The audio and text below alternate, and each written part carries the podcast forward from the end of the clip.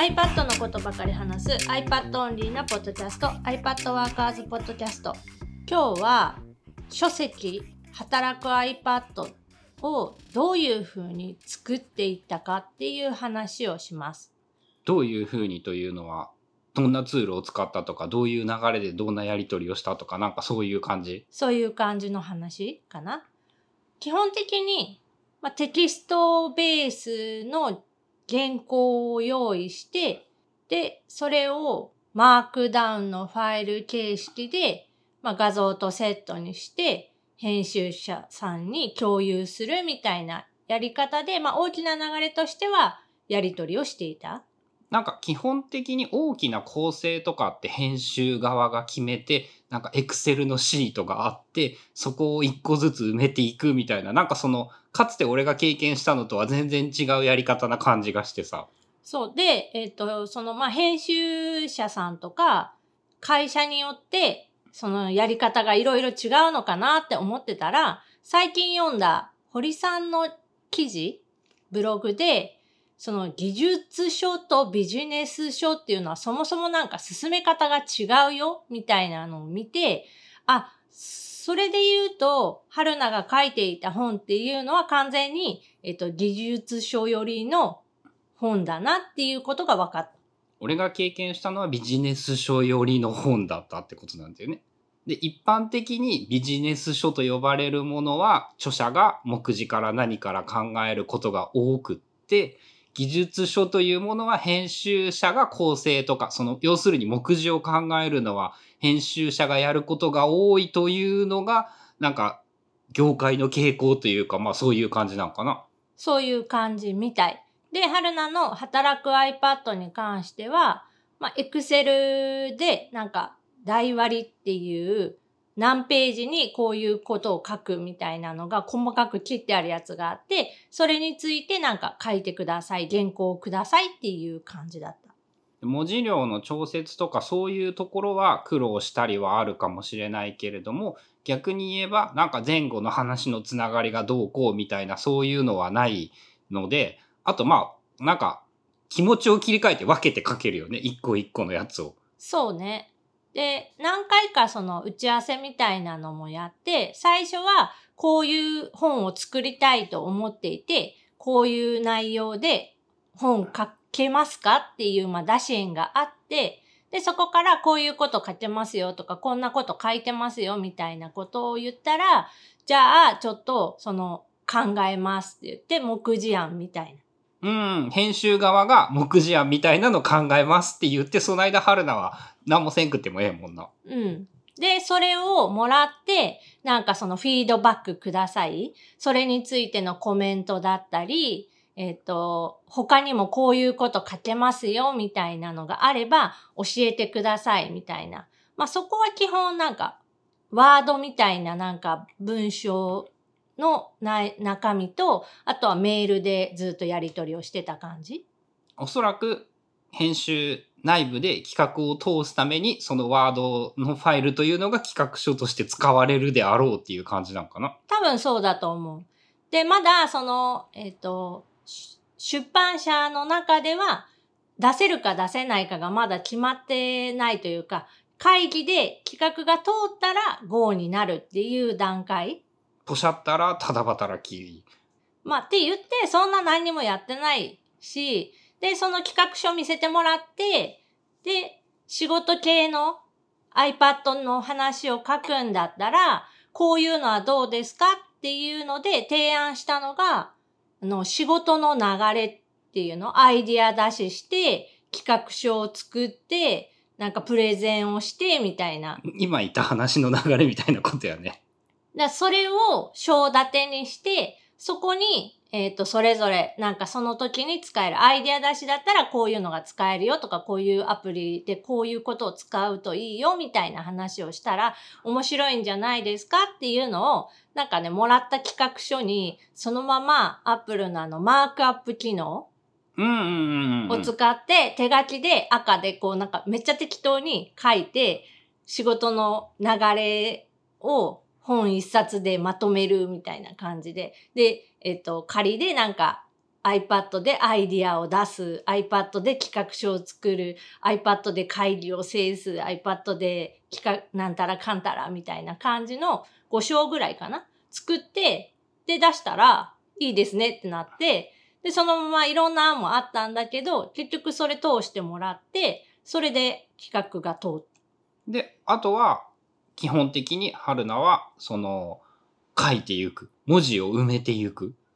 そうね。文字とスクショ？うんと、その次にやったのが、その、じゃあ、章立てが決まりました。じゃあ、その各章に書けることってどういうことがありますかっていうのを、まず出す。あ、まだ、まだその段階なのね。で、えっ、と、今まで、まあ、書いてきたことだったりとか、自分が考えてることとかを、えっ、と、その、枝、枝っていうのかな、マインドマップみたいなので言うと、その下の階層をどんどんつけて、で、編集さんに渡して、で、それをなんか、エクセルに入れてくれた。で、そっから、その、書いていくというイメージのことになるのか。で、実際によく聞く感じのことなんだけど、執筆するのに使ったツールとかって何があったん？まず、そのアイディアをまとめたりとか、章立て、その一章にはこの内容を入れるとか、そういうのをやったのは、えーマインドノードっていうマインドマップツール。あの、アウトラインとマインドマップと両方なんか表示できるっていう、俺はこれは性に合わんみたいに言うとったやつだよね。そう。ビジュアル的に、えっ、と、マインドマップが作れる。まあ、アウトライナーとしても使えるみたいなアプリがあって、iPhone、iPad、えー Mac で使えるし、動機も聞くっていう、まあ、マインドノードっていうアプリを使って、その、は、話の中身、こんなこと書けるんじゃないかっていう、まあ、アイディアだし、プラス、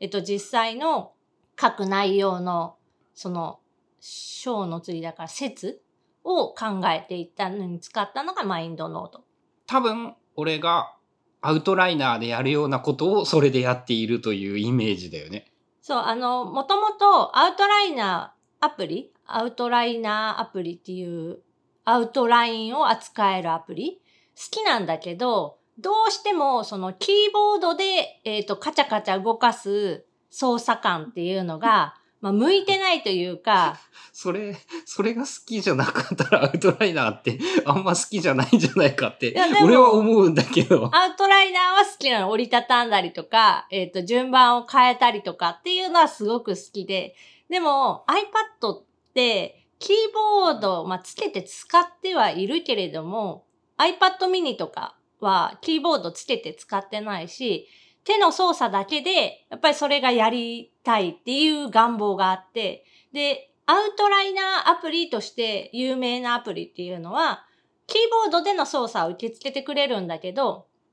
マウスジェスチャーというか手で動かすとか、そういうのにはあんまり、まあ、対応していない。まあ多分、そういう意味で言うと、俺みたいな考えの人がアウトライナーを使う人の中では多数派なんだよね。で、えっ、と、その中で、まあ、マインドマップアプリって結構ビジュアルで場所を動かすとか、なんか、順番を変えるとかっていうのが、マウスで操作するとか、iPad で直接手で触って動かすみたいなことが多くできるものが多いので、どうしてもそっち寄りのアプリになる。まあ、で、結果、自分の中で相性が良かったのが、まあ、マインドノードっていうアマインドマップツールだった。それは本の中でも出てくるってことなの？マインードも出てたと思う。で、その後、えっ、と、じゃあ、決まりました。で、エクセルでなんかその台割りっていう、これ、ここにこういうことを何ページ分これぐらい書いてくださいっていう、まあ、チェック表みたいなのが来て、で、それで、えっ、と、一個ずつ、まあ、マークダウンファイルを作っていく。で、そこで使ったのがユリシーズ。あの、マークダウンなんだ。それは向こうは何でもいいよ。テキストファイルが手に入れば何でもいいよっていう感じなの。そう、テキストファイルと画像がどこに入るかっていうのが分かれば何でもいいですよって言われて、本当テキストファイル、プレーンなテキストファイルでもいいし、ワードとかでもいいしって言われて、で、マークダウンファイルでもいいですかって言って、サンプルのファイルじゃあ1個ください。それでまあ、うまくできるかどうか、多分見てくれたんだと思うんだけど、で、なんか1個仮でマークダウンファイルと、それに付随する画像ファイルを一式全部、えっ、と、フォルダに入れて、共有したら、あ、これで大丈夫ですってなって、そこからじゃあマークダウンでこの形式で作っていきますねっていう感じ。で、ユリシーズ使ったんだ。なんか、その、順番を変えるかもしれないなとか、あと、あの、進捗管理的な意味で、ユリシーズって、完了ボタンみたいな。なのあったね。目標原稿数、文字数。そう、目標文字数っていうのが設定できて、1個のファイルに対してとか、1個のグループに対して何文字書けば、あの、OK みたいな、なんか、円グラフがどんどん回っていくような、ああいう達成管理、進捗管理ができるみたいなのもあるから、まあ、その機能がちょっと使いたくって、えーユリシーズで書いてたっていう感じ。あの、なんかアプリたくさんのやつを月1000円ぐらいでいっぱい使えるサービスに加入してたんだったっけ？千、えっと、円で換算すると、だいたい1600円ぐらい。13ドルにタックスって感じで、えーセットアップっていう複数アプリの中から、まあ、好きなもの使い放題で月額で使えるサービスっていうのがあって、その中にユリシーズも含まれていたし、あとマインドノードも含まれていたかな。で、ちょうどいいやっていうので、まあ、そのセットアップを契約して、えっ、と、書いてたって感じ。で、大体完了？画像とかはなんか作るとか準備するとかになんか使った特別なものとかある？画像に関しては特別なものは特になくって、スマホっていうか iPad の、まあ、スクリーンショットが入ってたりとか、そこにあのマークアップ機能で手書きで追加のその注釈を入れてる。まあまあ特別じゃないとマークアップで書いとるのはまあまあ特別じゃないまあ、特別なアプリは使っていない。あ、特別なアプリは使っていないか。やっていること自体は意外とまあ特別な気がするけど。で iPad を使って手書きで、まあ、ここですよっていうようなのが分かるように丸を入れたりとか、えっ、と、矢印書いたりとか、なんか文字を書いたりとか。っていうのは、春菜がマークアップで手書きしたやつがそのまま本で素材として使われている。もうそのまま。割と珍しい気がする。なんかその、かっちりしたものじゃなくって、その手書き感あるものになってるってことだよね。そうね。基本的にはそうだと思う。は、その、まあいいか悪いかはわかんないというか、まあ、読む人次第だと思うけれども、結構そのレアなことだと思うんだけど。まあ書ける人が少ないんだろうね、それを綺麗に、まず。まあ、個人的にはすごくその作業自体は楽で、特別、それはそっちの方が楽だよそう、ね。画像の管理もしなくていいし、そのフォトショップとかイラストレーターみたいな、そういう特殊なアプリを使わなくてもいい。まあ、今時 iPad でも全然できる画像編集アプリ、加工アプリっていうのがすすごいたくさんあるので、簡単にできるのはできるんだけど、よりそのシンプルというか、簡単にできるのがやっぱりマークアップ機能。手書きで文字書いてさ、そんで完成でいいって、まあ、だいぶ楽で早いよな。で、丸とか四角に関しては、あの、Apple 標準のメモ帳と同じく、長押しっていうか、ペンの先をずっと置いておくと、綺麗な図形になる。補正されるので、定規とかそういうの、ツールを使わなくても直線綺麗に書けるし、四角もその長方形、正方形綺麗に書けるし、人から知らない人が見たらさ、その、多分わからんってことだよね。これってなんかそういう手書き風フォントで書いたものなんですかって思うかもしれんってことだよね。そうね。よく春菜の文字は、なんか、手書きフォント、フォントっぽいって言われる？文字じゃなくて、あの、絵を描いているよね。なんか文字の。でまあ、それは個人差があるから、あれなんだけど、まあ自分でその書くのの方が簡単だし、早いし楽だしっていうので、まあ、これでいいんじゃない？っていう。そうね。その簡単だし、早いし、楽だし、多分他の人にはあまり得意ではないことで、それがより楽ならそんないいことはないわって感じだよね。だそういう感じで原稿は作成していて、まあ普段の iPad Workers の投稿とかあのニュースレターを見ててもらったら、本当あんな感じで、一緒そう、一緒の感じで、えっ、と、本になっているって考えてもらったらいいかな、その写真とかに関しては。で、 Dropbox を使って、フォルダをまるっとその編集さんと共有して、そこに全部原稿を入れていくねっていう感じで、ポコポコポコポコ入れていって。で、 Ulysses は外部フォルダを、まあ、読み込みができるアプリなので、その Dropbox の共有したフォルダをまるっと読み込んで、ライブラリーに追加する。そうすると、まあ、その中のえっ、と、画像だけはちょっと読めなくなっちゃうんだけど、文章とかは全部そこで管理ができるようになる。まあ月額払うならやっぱユリシーズはめっちゃいいね。それを思うと。まあ、ただもし、えっ、と、書くのであれば、ユリシーズ内のライブラリーに、えっ、と、文章とか画像を入れた方が、その、画像入らんもんね。画像がちゃんと表示されるのでいいとは思う。ただ、こ春菜の場合は、その、えっと、 Dropbox でファイルを共有したかった。もうフォルダごとまるっと共有したくって、で、そことなんか自分のローカルを同期するみたいな作業もしたくないから、もうそこ一箇所でやる。で、 Dropbox 自体は、えっと、編集履歴というか、ファイルの巻き戻しができるアプリなので、えっ、と、もし何かがあって間違えてなんかファイル消しちゃったとか、文章を書き換わっちゃったっていう場合も、その Dropbox の機能で巻き戻せるから、まあ、そこ一箇所だけでいいかっていう。うん、バックアップみたいなものもなないというか気にしなくていいし、まあ相手がなんか操作間違えた、どっちかが間違えても、まあ、まあ取り戻せるでしょうってやつやね。